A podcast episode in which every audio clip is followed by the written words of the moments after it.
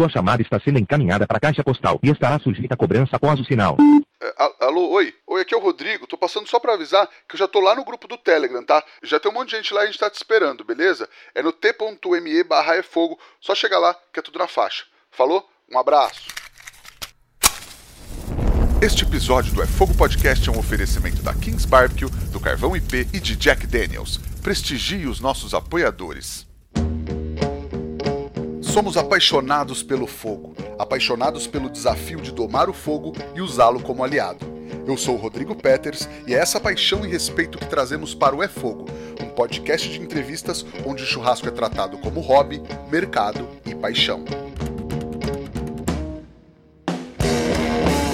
Ele é empresário, churrasqueiro, pitmaster e tá fazendo barbecue na terra do gado. Ele que é meio italiano, meio pantaneiro, o Mãos de Brasa, Marco Paulo, o Manolo BBQ. Seja muito bem-vindo ao É Fogo, Manolo.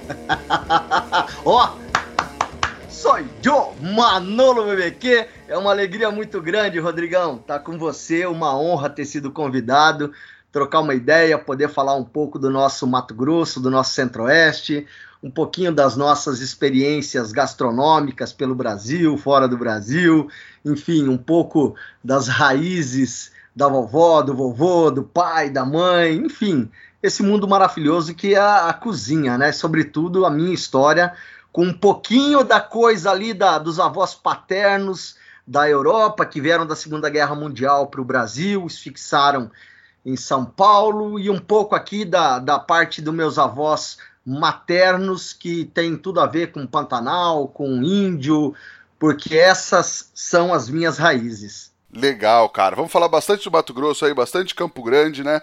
Pra gente você não vai me corrigir que eu tô falando de Campo Grande, Mato Grosso, é não? É que você é o dono do, do pedaço, né? Você é o dono do programa. Eu ia esperar e ia tentar fazer uma correção muito bem ajustadinha, viu, galera? não chamem um cuiabano de sul mato-grossense, nem um sul mato-grossense de cuiabano. Senão o pau vai pegar e vão botar açúcar no seu churrasco.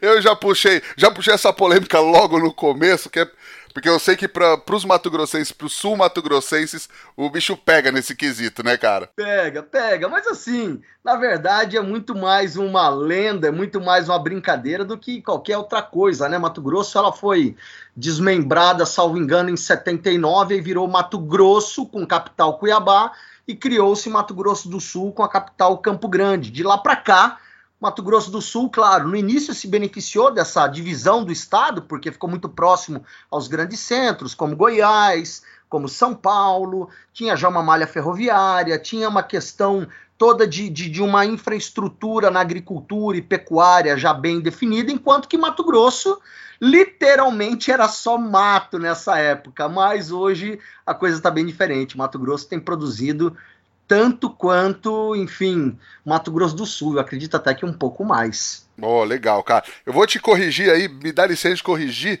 Eu até fui, fui buscar aqui, eu sabia que era 77, 11 de outubro de 77, e eu sei porque é aniversário da minha prima, e ela todo ela nasceu nessa data. Então todo ano ela sai na no jornal, na matéria. Ela nasceu em Campo Grande, e ela sai na matéria quando tem a fundação do estado do Mato Grosso do Sul, sai ela e tem um cara que nasceu no mesmo dia. Então, sempre tem a galera que nasceu na mesma data que o estado do Mato Grosso do Sul. É, eu sei que eu sempre bombei em história e continuo bombando. Muito obrigado, meu irmão, pela correção. Maravilhoso. Já trocamos uma ideia aqui, Manolo, mas para quem não te conhece, cara, como você se apresenta? Ó, Rodrigo, o Manolo BBQ, ele é um. Na verdade, o meu nome é Marco Paulo Piccone Júnior. Enfim, sou bacharel em direito, hoje sou corretor de seguros. Enfim, a, a, o, meu, o meu trabalho durante a semana, de segunda a sexta, é esse mundo securitário.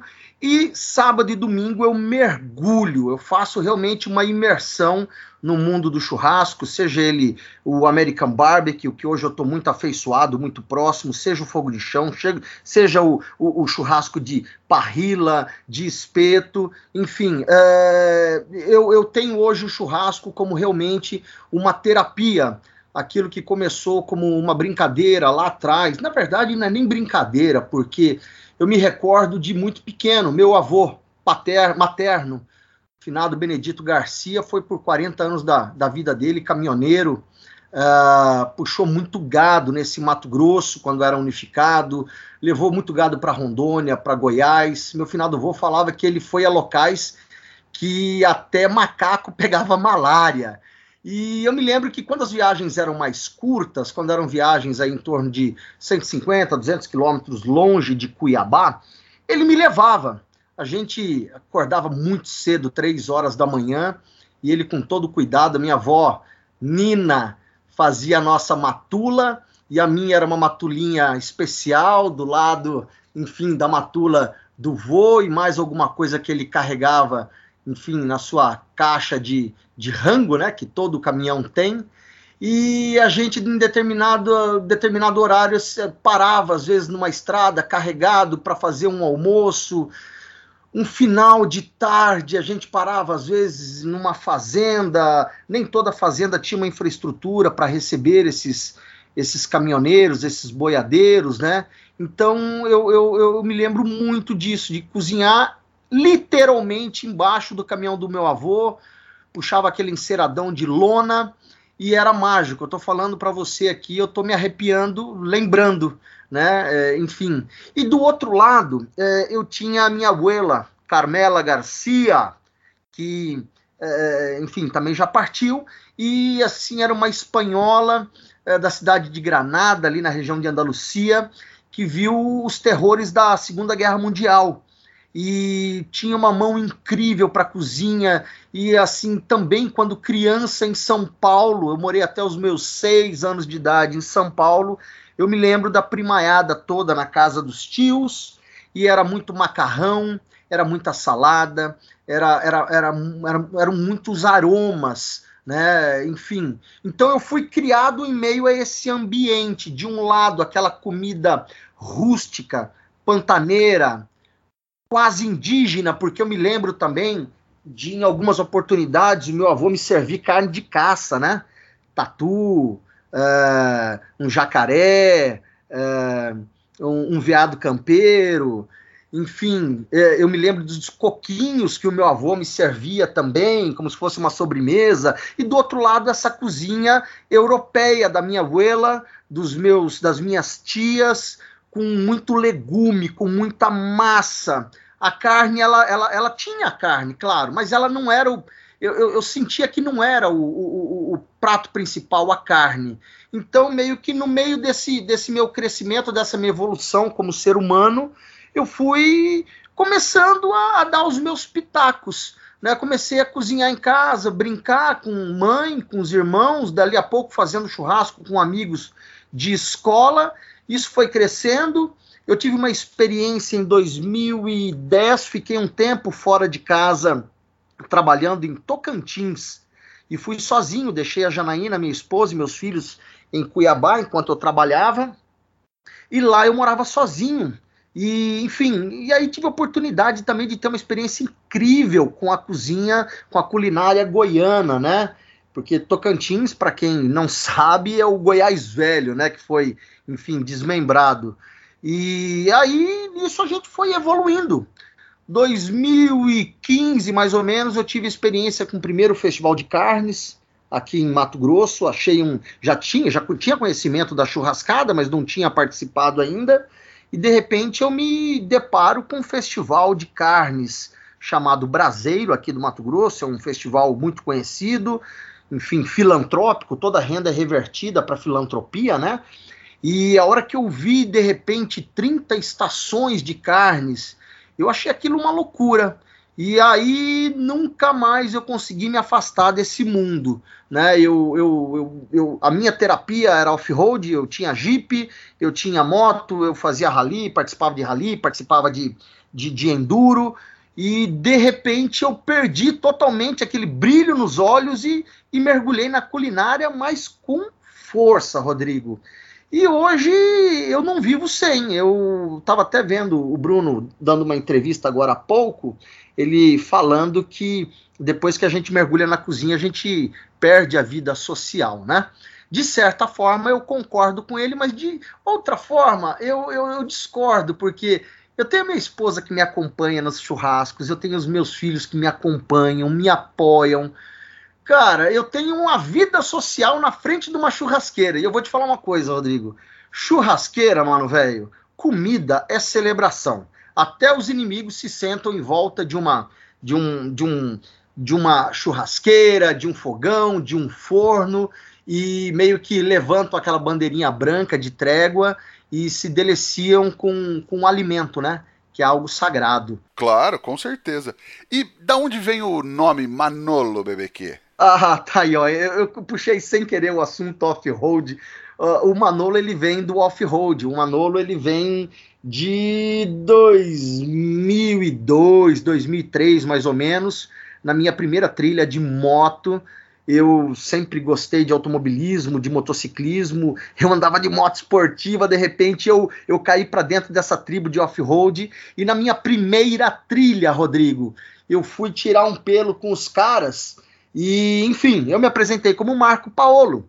Mas eu te confesso que é, com 10% do primeiro percurso na trilha, eu já, nossa, passei mal, me desidratei, tive problema fisiológico, fiz número um, fiz número dois, gorfei dentro do capacete, os caras me detonaram. E aí eles falaram: não, esse é o seu batismo. A partir de hoje você não é mais Marco Paolo. Você é Manolo, que é uma mistura de Marco Paolo com Mané. Porque você é Mané, você tem que respeitar o off-road, porra. E aí, mano, velho, ficou Manolo. E pegou, tá aí. Hoje eu me confundo, eu me confundo Marco Paolo e Manolo. E te confesso que a, a, a o, o, vocábulo Manolo acabou vindo. vestiu super bem, porque eu tenho essa pegada de família europeia, espanhola, misturada com, com o, o italiano, é, e pegou, pegou, pegou, enfim. Pô, sensacional, eu não sabia dessa história, cara, mas sempre fico curioso. Legal, cara. E aí, em Mato Grosso, é muito comum ter essa relação mais próxima com o churrasco, com a carne? É um, é um negócio, enfim, muito presente na culinária mato-grossense? Ah, o churrasco, ele é totalmente ligado à cultura mato-grossense, né? O centro-oeste, o norte, o Nordeste, enfim, o Brasil inteiro, por conta da nossa história, né? Nossa história indígena. É, então, o Brasil é, ela tem dimensões continentais. Aqui em Mato Grosso, enfim, a hora que a gente fala em Mato Grosso, a gente tem a bacia a, amazônica no norte do estado de Mato Grosso, nós temos a bacia do Pantanal, do Rio Paraguai lá embaixo, enfim, é, Mato Grosso tem dimensões continentais, é um estado de que uma ponta na outra dá 1.500 quilômetros quase. Então, o que, que acontece? É, no Pantanal, o homem pantaneiro, né? Enfim, ele, nas suas comitivas, é, puxando gado de uma fazenda para outra, porque você sabe, o Pantanal ele tem época de seca e ele tem época de chuva. Na época da seca, o animal ele está buscando o, o, o, capim, né, o capim verde, e cada vez mais ele entra é, nesse, nessa área mais seca do Pantanal. A hora que chove, ele tem que sair dessa área alagada, e aí a hora que entra esse homem pantaneiro, e essas comitivas às vezes duravam duas semanas, três semanas, quando algum algum pecuarista comprava lá suas mil cabeças de gado, suas cinco mil cabeças de gado e tudo mais, às vezes uma comitiva levava um mês para levar esse gado de uma fazenda a outra ou fazer essa, essa reposição né, do gado dentro das áreas mais secas. Então, a comida que eles tinham era ali é, abater uma reis, fazer ali a limpeza no próprio local, eles carregavam só o necessário, que era o sal, que era um pouco de açúcar, um café, e dali a pouco a faca do pantaneiro cantava no couro do boi. Né? Então, enfim, nós temos cortes bem específicos do homem pantaneiro. Né? É, se aproveita tudo no animal ah, o churrasco era feito, era não, é feito ainda nos dias de hoje com varas de bambu ou com varas de saram ou com vara de algum de alguma alguma planta alguma árvore que é bem flexível e mais resistente ao fogo, as valas são abertas no chão e ali é feito o, o, o rancho, né? Então tem tudo a ver. Mato Grosso tem uma história incrível com a culinária e principalmente nessa pegada de churrasco.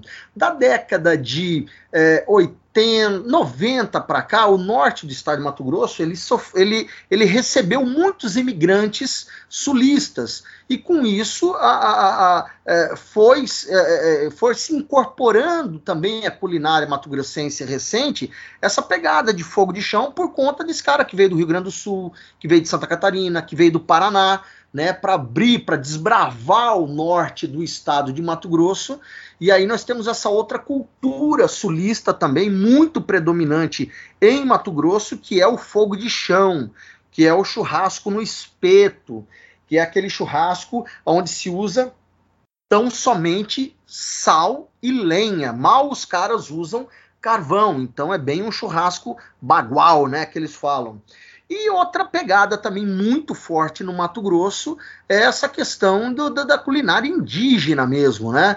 Da, da, da, da caça, da, desse indígena estar tá fazendo, como o Caribé é, é, bem colocou no livro Barbecue Brasileiro, é, o moquém, né? Esse, essa coisa de, de, de, de, do indígena sem estudo, mas com uma vivência incrível de séculos e séculos de evolução uh, onde ele faz o preparo da sua caça. Aí a gente está falando desses animais mesmo da floresta. Eles comem de tudo. Eles comem o macaco, é tatu, é, é, é cutia, é jacaré, é sucuri. Enfim, eles têm a própria forma de é, é, é, abater, de limpar esse animal e de tratar essa proteína para que ela tenha uma vida útil maior, né?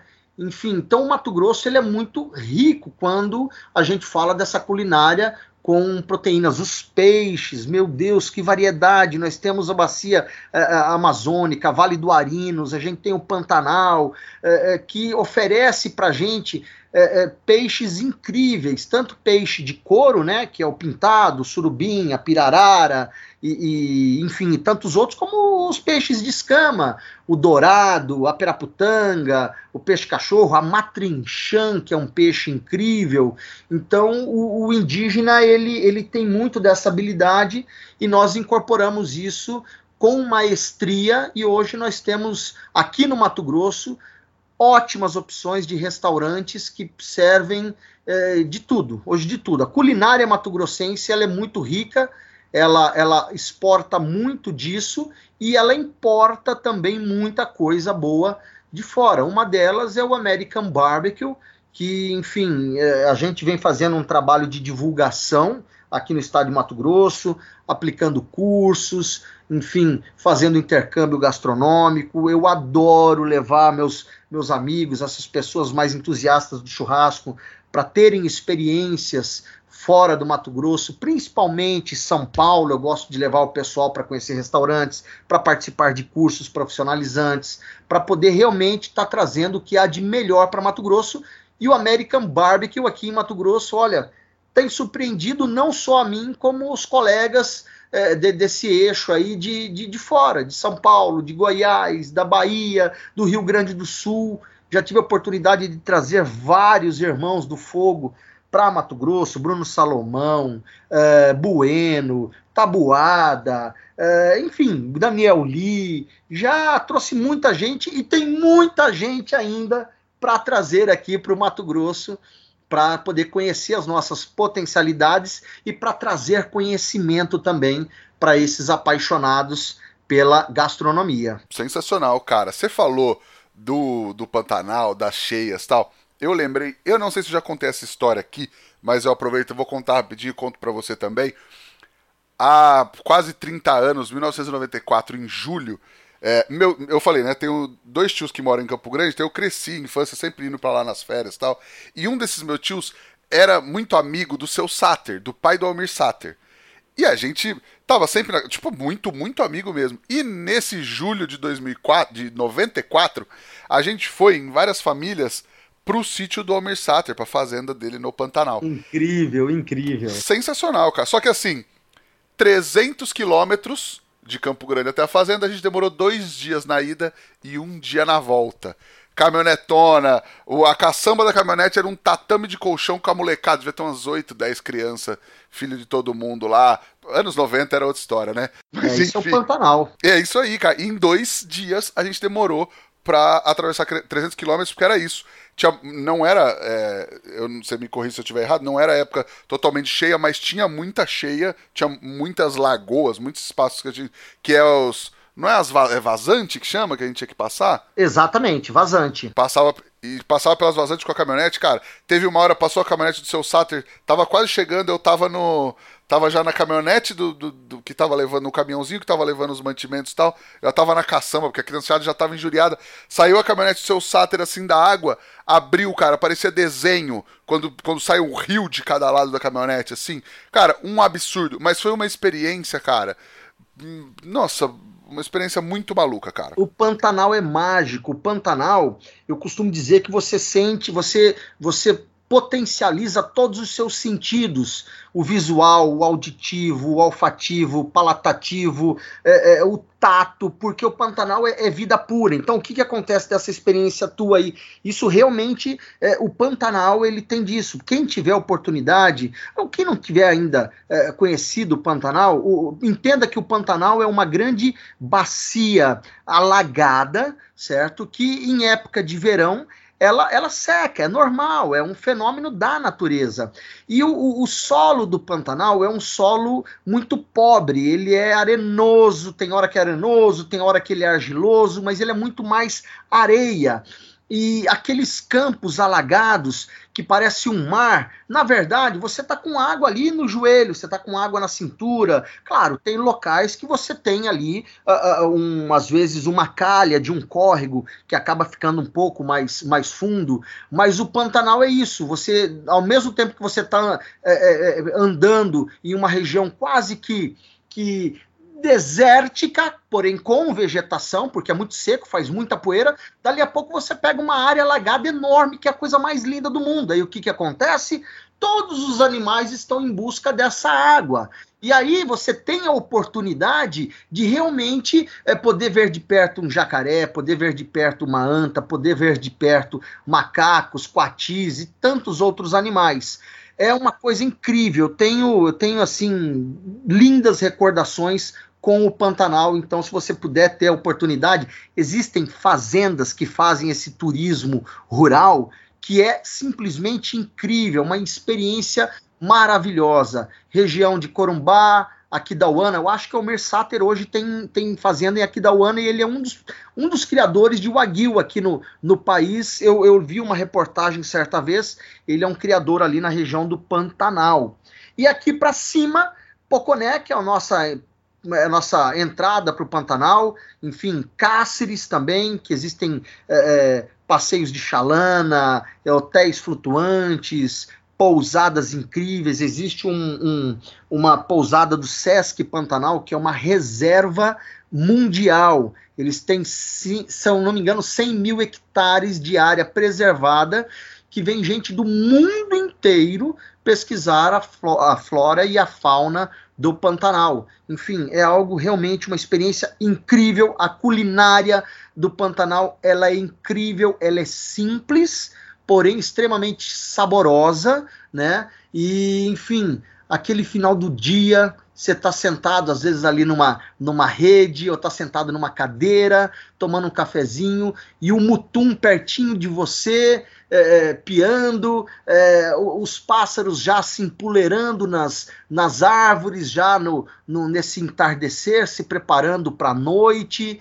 É incrível o final do dia no Pantanal. E o, o, o, o, nascer do dia, então, é mais incrível, porque existe aquele orvalho que está ainda meio suspenso, existe aquele cheiro da água, existe aquele cheiro da, da, da, da das árvores. Eu costumo dizer, Rodrigo, que para mim um dos cheiros mais característicos e maravilhosos é o cheiro da urina da caça, e você sabe do que eu estou falando.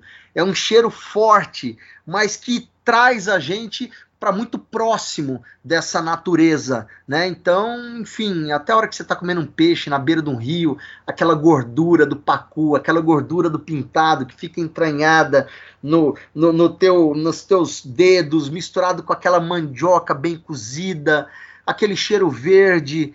Mano, é uma coisa mágica. O Pantanal é uma coisa mágica. Pô, cara. E você falando, me, me veio várias imagens, várias lembranças da viagem. Eu fui criança, eu espero poder voltar logo pro Pantanal, porque a coisa é mágica mesmo, cara. Mas aí eu queria te perguntar o seguinte: como é que foi introduzir essa cultura do American Barbecue numa região que tem uma cultura e uma cultura gastronômica tão forte, tão tradicional? É, teve resistência? Teve gente torcendo o nariz? Como é que foi? Ah, sempre tem, Rodrigo. Assim, é, o meu, o meu, o meu, o meu grande professor, que eu sou muito grato, é o Daniel Lee eu faço parte da primeira equipe que fez o curso de juízes, foram 70 e poucos juízes numa pancada só, que foi formado pela KCBS, e dali em diante foi dado pontapé com a programação de festivais, de competições, aí realmente a gente mergulhou e trouxe para Mato Grosso. Eu te confesso que até hoje a gente ainda é, é, recebe um pouco de dessa coisa do, do, torcer o nariz. Ah, mas essa carne tá queimada. Ah, mas isso é carne de panela. Ah, isso é carne cozida. Mano, velho, eu costumo dizer o seguinte, bicho. É, tá aí, quer experimentar? Experimenta, não quer? Beleza, tem outro que quer. E eu chamo o próximo. E quem tem experimentado do nosso churrasco, é, quem tem tido essa experiência, tem aprovado, né? Porque a gente segue assim rigorosamente esse mantra do defumar, primeiro assar, depois ir em busca da quebra do colágeno, mas em meio a tudo isso a gente toma cuidado com essa questão dos temperos, que até então a gente conhecia só o sal e um alho e uma cebola e um cheiro verde, de repente a gente começa a falar que tem açúcar, né? A gente começa a falar que tem herbal, dali a pouco a gente fala que é um dry hub, então as pessoas estão gradativamente se acostumando com isso. Eu venho fazendo esse trabalho em Mato Grosso há pelo menos aí uns 5, 6 anos. E a gente já quebrou muitas barreiras. Tanto é que hoje Mato Grosso é, não é por nada. Nós temos aí pitmasters de norte a sul, leste a oeste. Em três anos que eu venho ministrando cursos Uh, eu posso dizer que hoje a gente tem algo em torno de mais ou menos 500 pessoas que já tiveram essa experiência com a defumação que se inicia às sete e meia da manhã e vai até umas seis, sete horas da noite. Então é todo um, um processo mesmo, processo de início, meio e fim, aonde a gente aborda tudo desde qual é o corte que a gente faz, o porquê que a gente usa aquele corte, qual é o tempero utilizado, por que do carvão misturado com a lenha, o que, que a lenha interfere nisso, qual lenha eu posso usar, qual não, o que, que é um smoker, o que é um pit smoker, precisa ser industrializado? Não. Ele pode ser, você pode fazer um pit smoker em casa, com tijolos, enfim, com um latão de 200 litros. Então, a gente leva a informação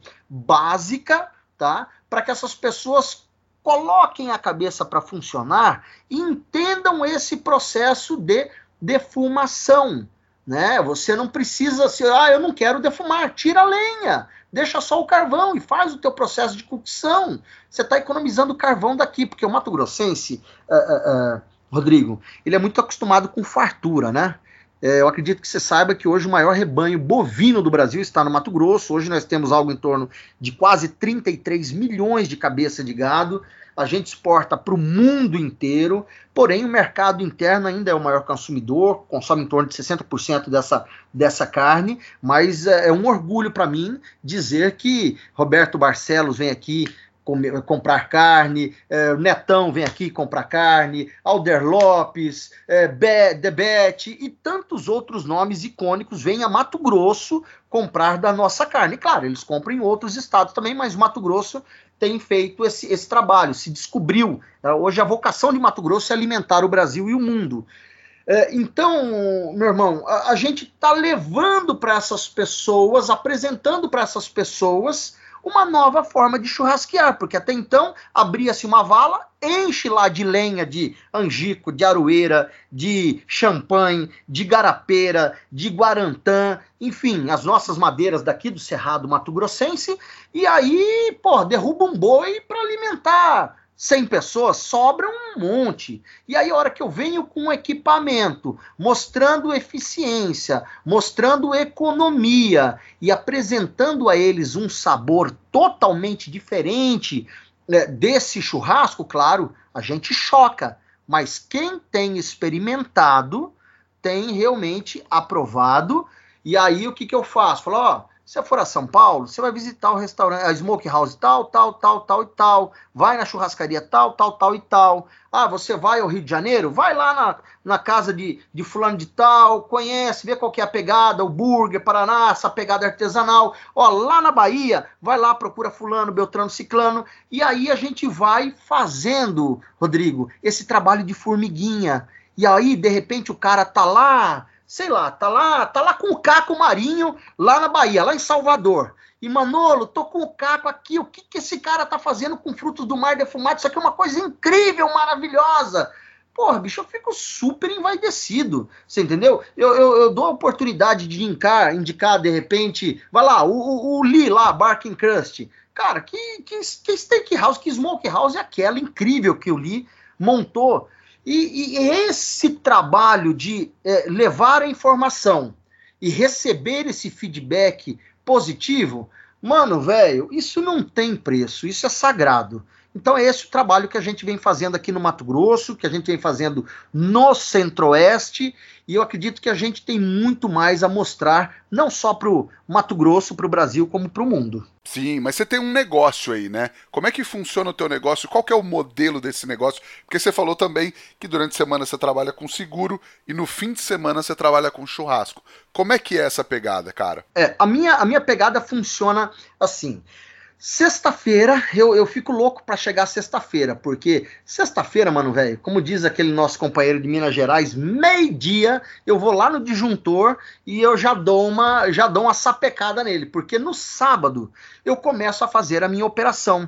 Hoje eu tenho uh, um grande parceiro que é a Casa de Carnes Paulista, do meu irmão Fabiano Marim, da minha irmã Daniela Marim, e aí a gente começa a fazer o preparo do churrasco que será servido no domingo.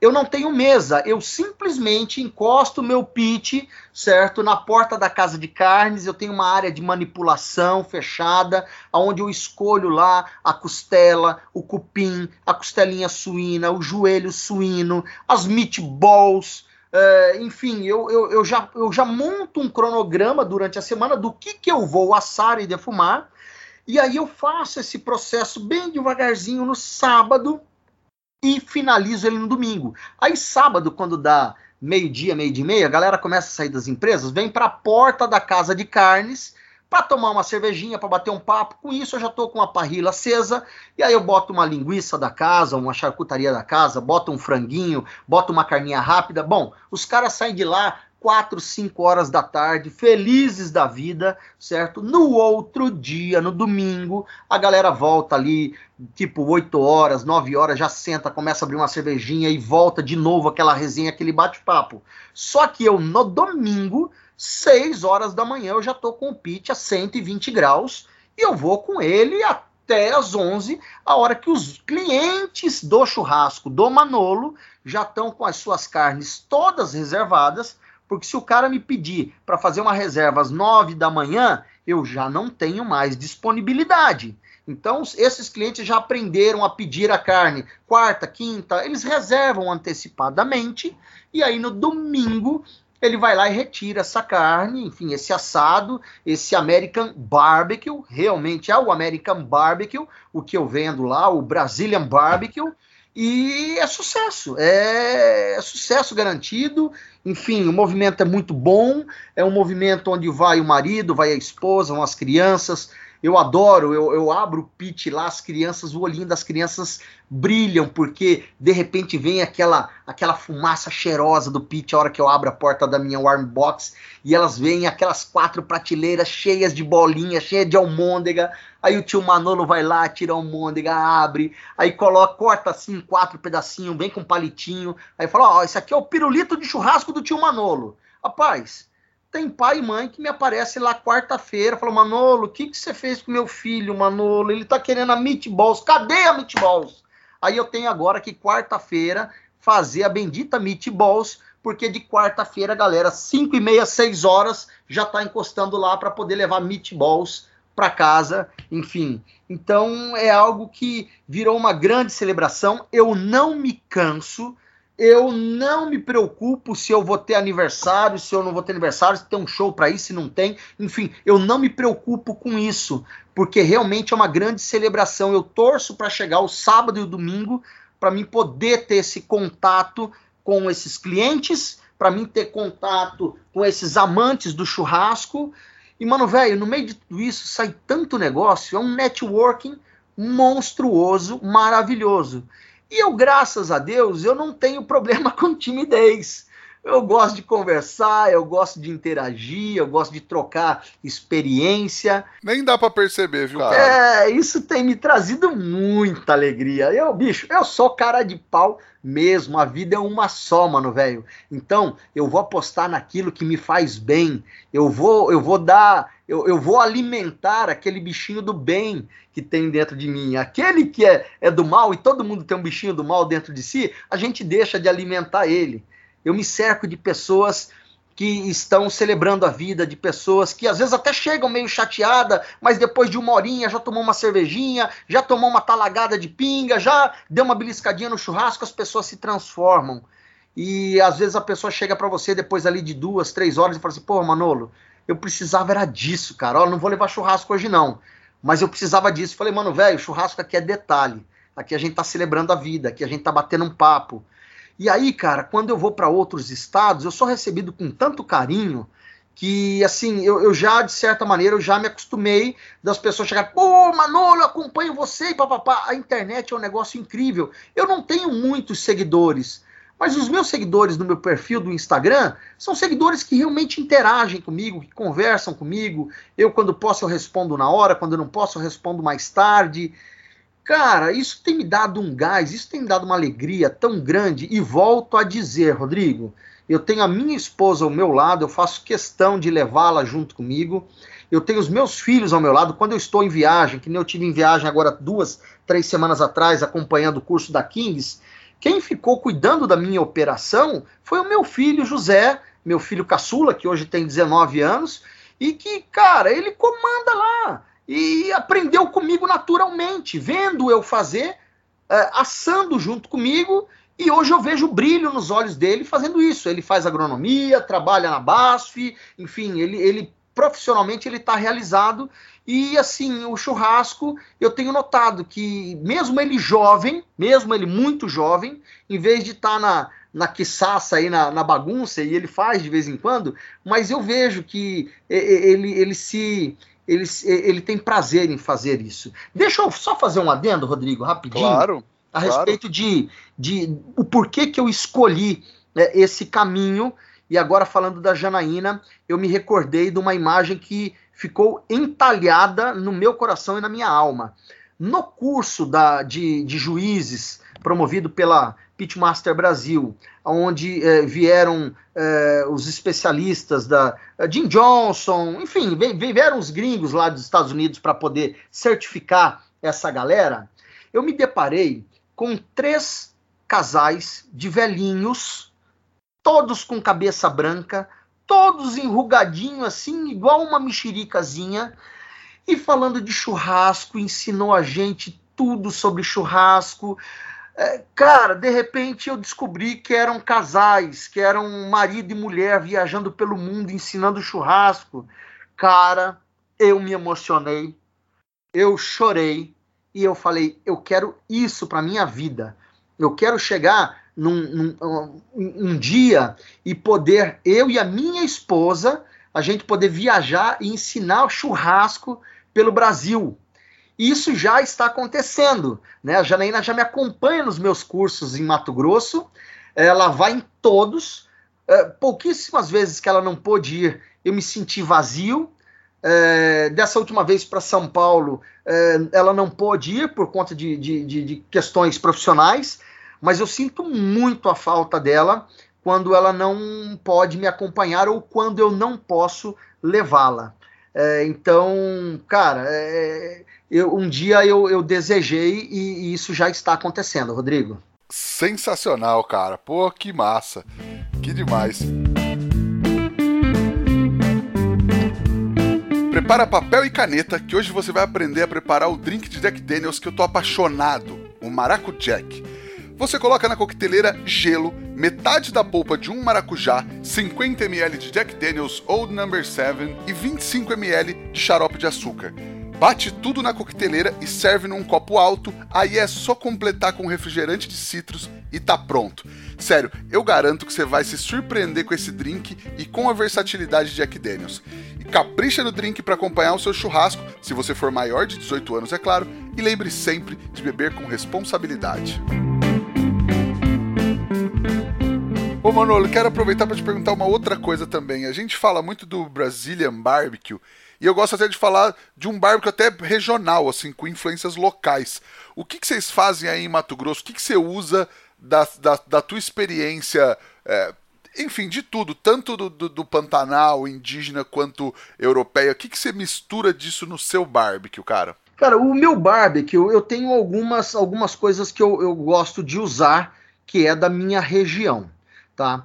O meu dry hub, eu em algumas situações, quando eu quero dar um barque com maior personalidade, ele mais escuro, não preto, porque nós já descobrimos que esse barque preto-negro ele assusta um pouquinho o brasileiro. Mas quando eu quero é, dar um tom mais, mais mogno no meu barque, a gente usa urucum. Urucum é base de culinária indígena. O urucum ele é, ele é utilizado tanto na culinária indígena quanto na ornamentação, né, quanto nos rituais, enfim, é, indígenas. Então, o urucum, nosso urucum puro, eu gosto muito de usar.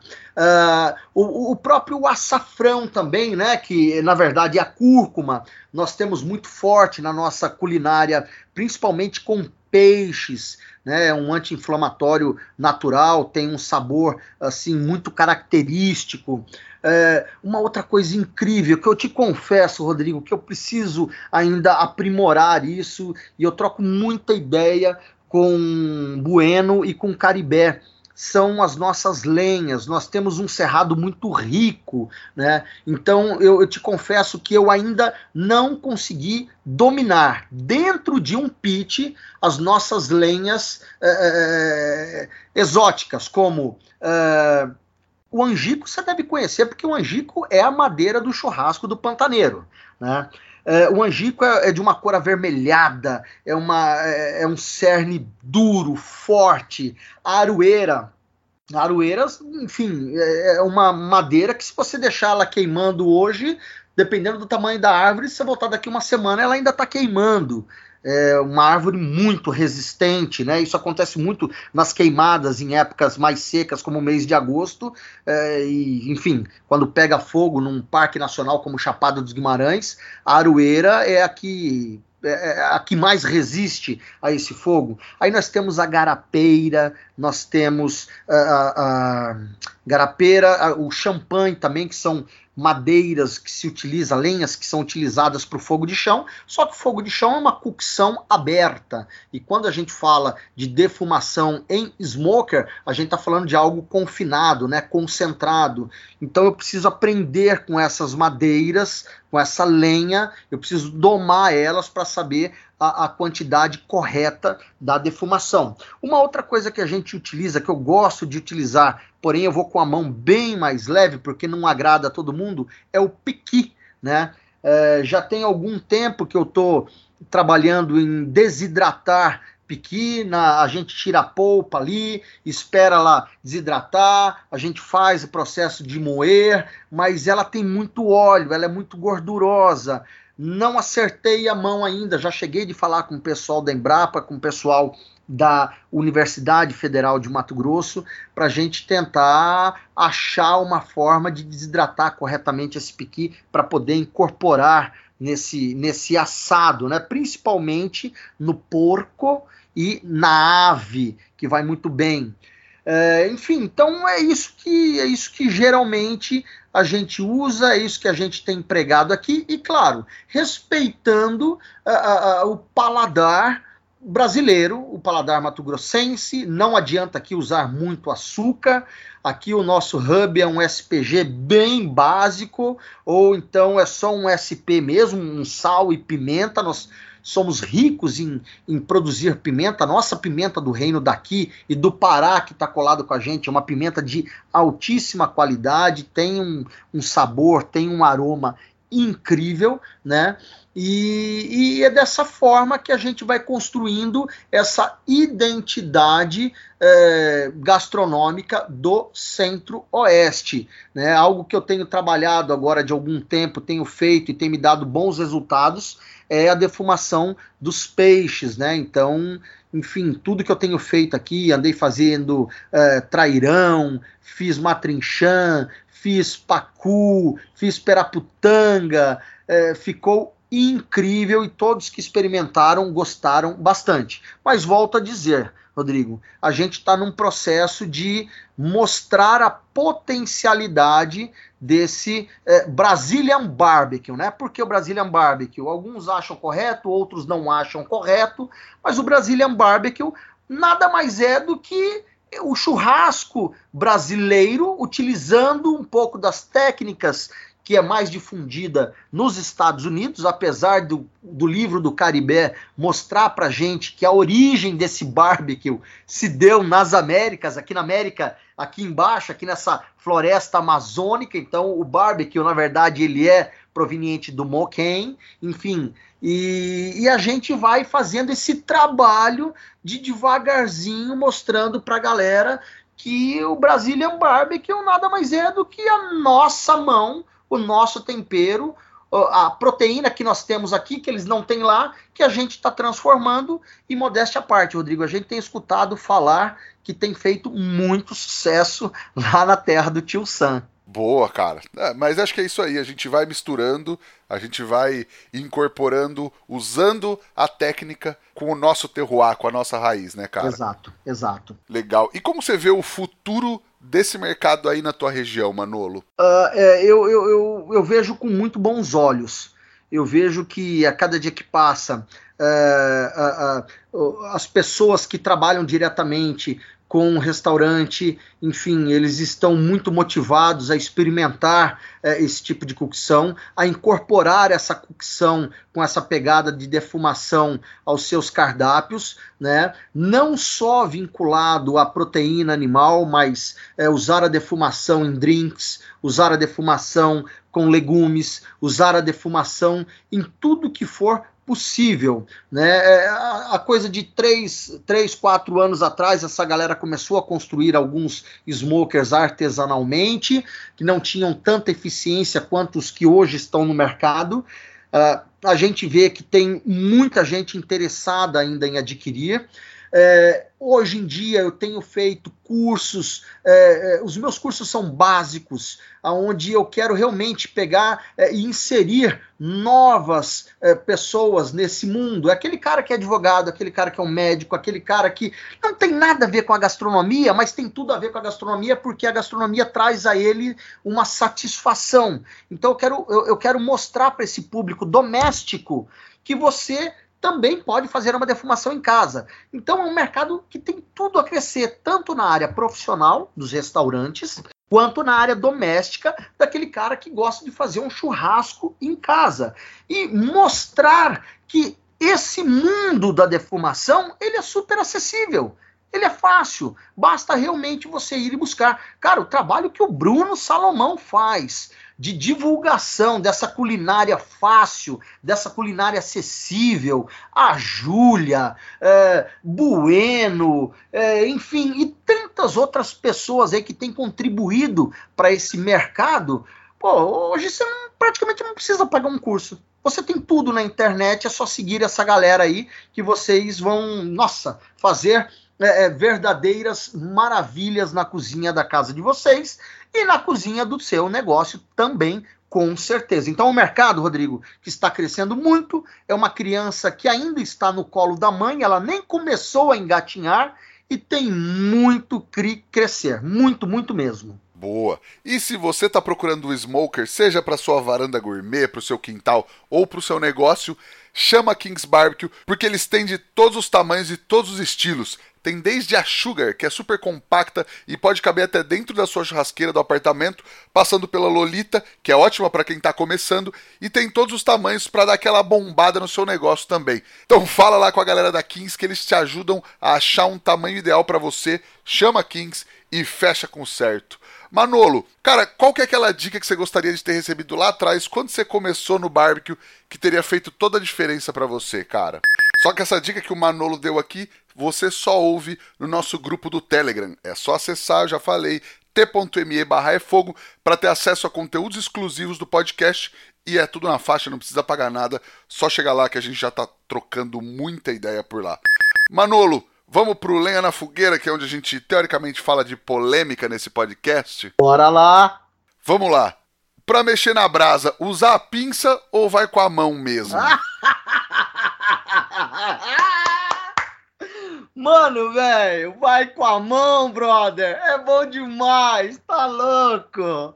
Eu adoro Mas... usar as mãos, inclusive para movimentar a brasa, seja dentro do pit, na parrila, enfim. E abraçado, claro, com Jack Daniels, que, olha, vou te falar uma coisa, a festa é garantida, brother. Mas brincadeiras à parte. Claro que você tem que ter ali um atiçador, ter uma pinça para poder posicionar bem a sua brasa, para poder extrair o máximo de calor ah, da, da, enfim, da biomassa. Vai de pinça, galera. Não vai na onda do Manolo nem na do Rodrigo, tá? Não façam isso em casa. boa, boa. Pra, pra quem ficou curioso com essa história, uma hora, uma hora a gente explica, Manolo. Sim, sim, sim. Mas tem que ter uma caixa térmica do lado para esfriar a mão. Ou melhor, esfriar o corpo inteiro.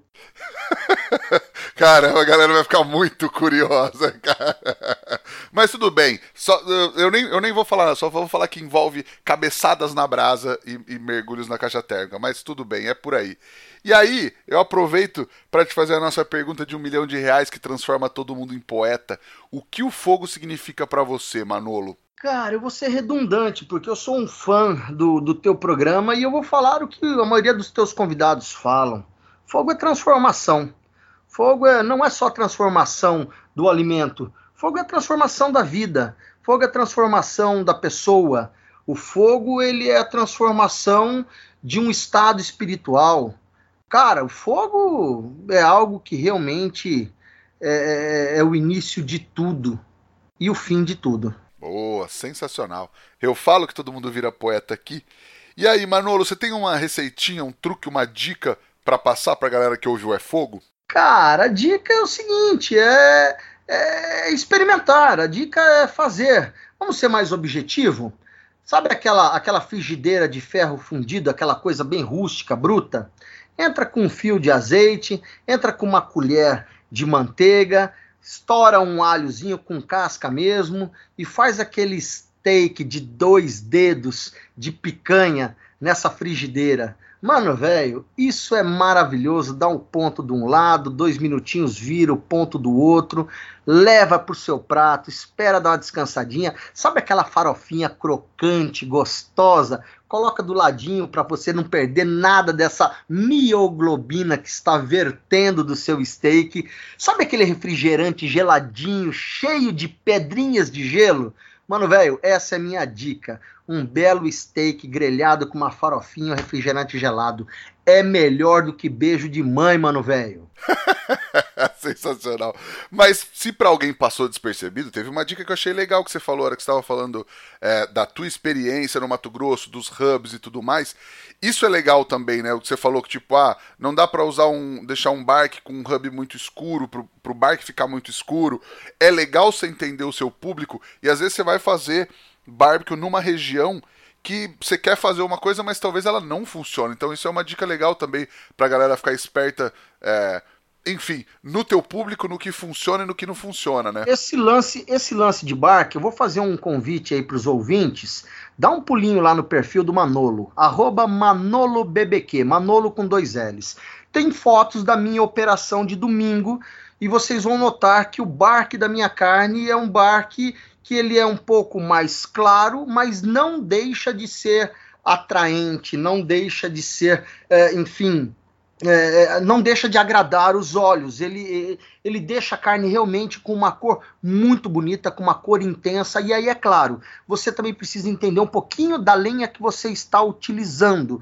Essa lenha vai ajudar também numa formação de um barque bonito, agradável, onde tanto você que é um profissional que está vendendo o teu produto, quanto você que em casa está assando para sua família e seus convidados, você vai receber muitos elogios. Boa. Cara, e tem alguma coisa para indicar pra galera assistir, ler ou visitar, Manolo? Cara, assim, é, eu sou igual o Tadeuzão lá do canal Rango. Eu não sou muito de ler, não, mano, velho. É, eu tenho em casa aqui, eu sempre estou folheando o livro do Caribé, o barbecue brasileiro, que também estou sendo redundante, todo mundo está apaixonado nesse livro e tem que ter essa experiência. E temos que falar dele todo episódio também. Já falei que vai virar Caribé Cast. temos que é enaltecer esse trabalho todo episódio. Ele é incrível.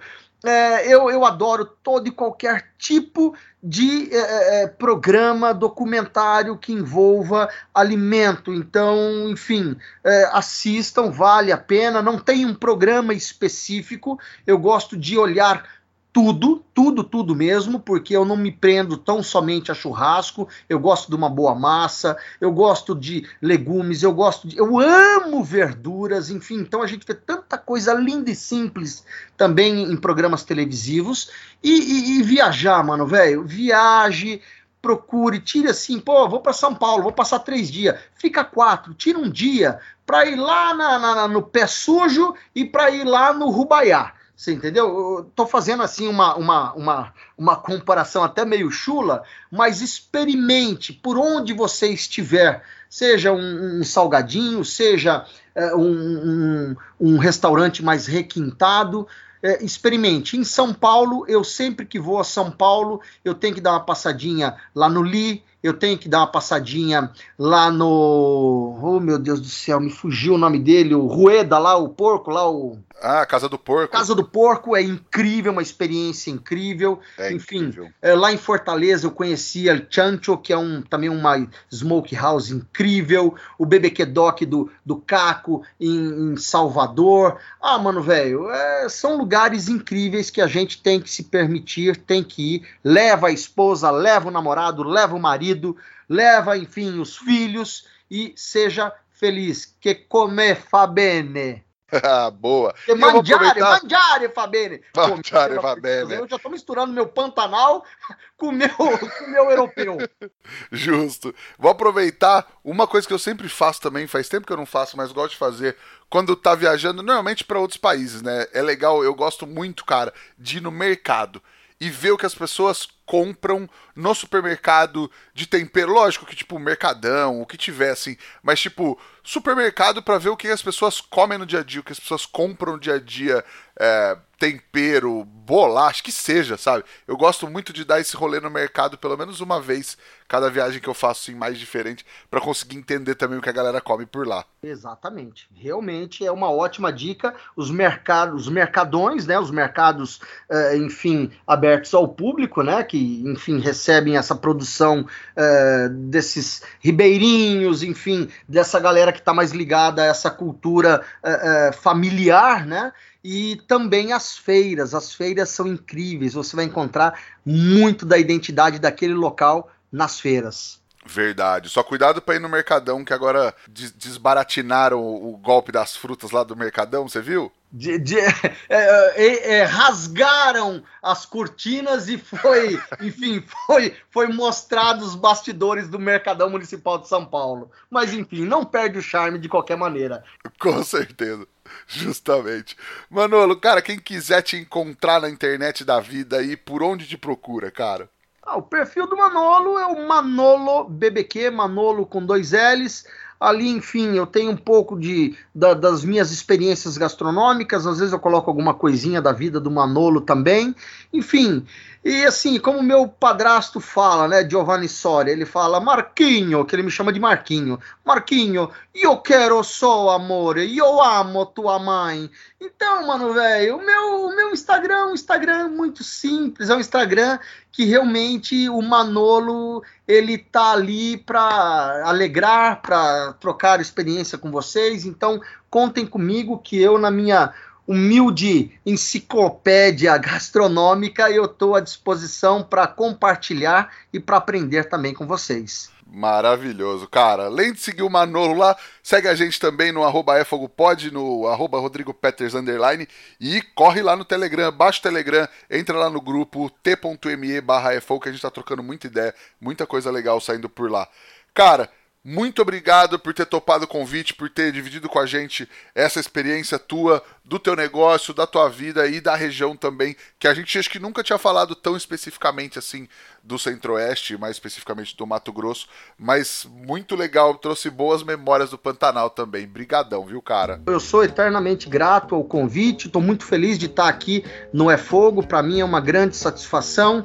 Enfim, mano, velho, tamo junto para o que precisar é só dar um, um, um, alô aí, um help pra gente, tá bom? Grande abraço aos ouvintes, enfim, a quem acompanha aí o É Fogo, que realmente é um podcast incrível para quem ama esse mundo do churrasco. Boa, brigadão mesmo, cara. Queria agradecer também a Kings Barbecue, ao Carvão IP e a Jack Daniels pelo apoio de sempre aqui e agradecer também a você que nos ouve aí toda semana. Na próxima semana tem mais. Valeu, tchau!